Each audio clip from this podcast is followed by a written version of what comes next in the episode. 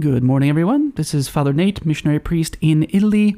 Today is February 16th of 2023, and we're celebrating Thursday of the sixth week in Ordinary Time. Today's Gospel comes to us from Mark's Gospel, chapter 8, verses 27 through 33. Jesus and his disciples set out for the villages of Caesarea Philippi. Along the way, he asked his disciples, Who do people say that I am? They said in reply, John the Baptist, others Elijah, still others one of the prophets. And he asked them, But who do you say that I am? Peter said to him in reply, You are the Christ. Then he warned them not to tell anyone about him.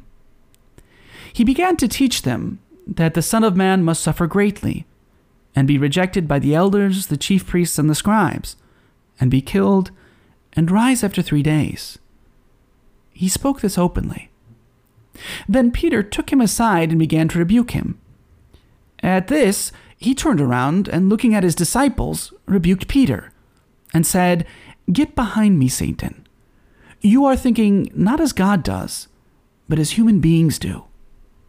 In today's Gospel, Jesus and his disciples head out for the villages of Caesarea Philippi. Along the way, Jesus takes a quick survey of popular opinions and then asks the question, But who do you say that I am? Now, this sparks Peter's confession, an injunction to tell no one, and then the first announcement of his passion. Now, both times that Jesus asks his disciples questions, namely, Who do people say that I am? and But who do you say that I am? Mark puts the asks in the imperfect tense, meaning the action happened continually or repeatedly. In other words, it seems that Jesus kept asking those questions to his disciples, time and again, until finally Peter gives his confession of faith. Now, the physical backdrop for the confession is also interesting. Historians tell us that the villages of Caesarea Philippi had a long and storied religious history. Before, it had been a center of the worship of Baal, there was a cave where the Greek god Pan had been born, so they say. And Philip the Tetrarch, whose territory it was, had built a large temple in honor of the god Caesar, the emperor. In other words, those villages had always worshipped something, but they missed the target. In the midst of all these false gods, though, Peter came to identify the one true God who was walking in their midst.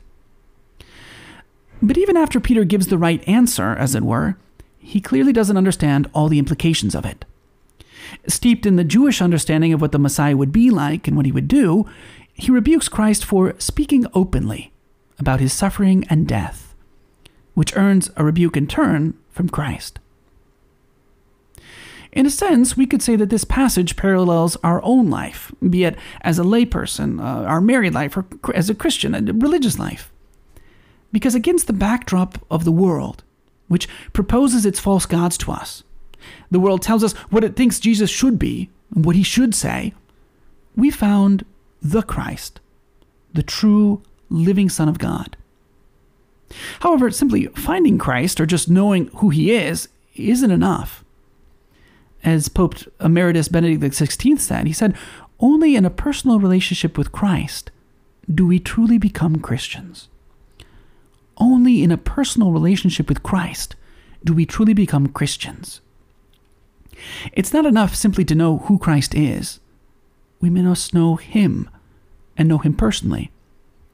From this follows love and also suffering, as Christ openly spoke. As St. Gemma Galgani reminds us, if you really want to love Jesus, first learn to suffer, because suffering teaches you to love.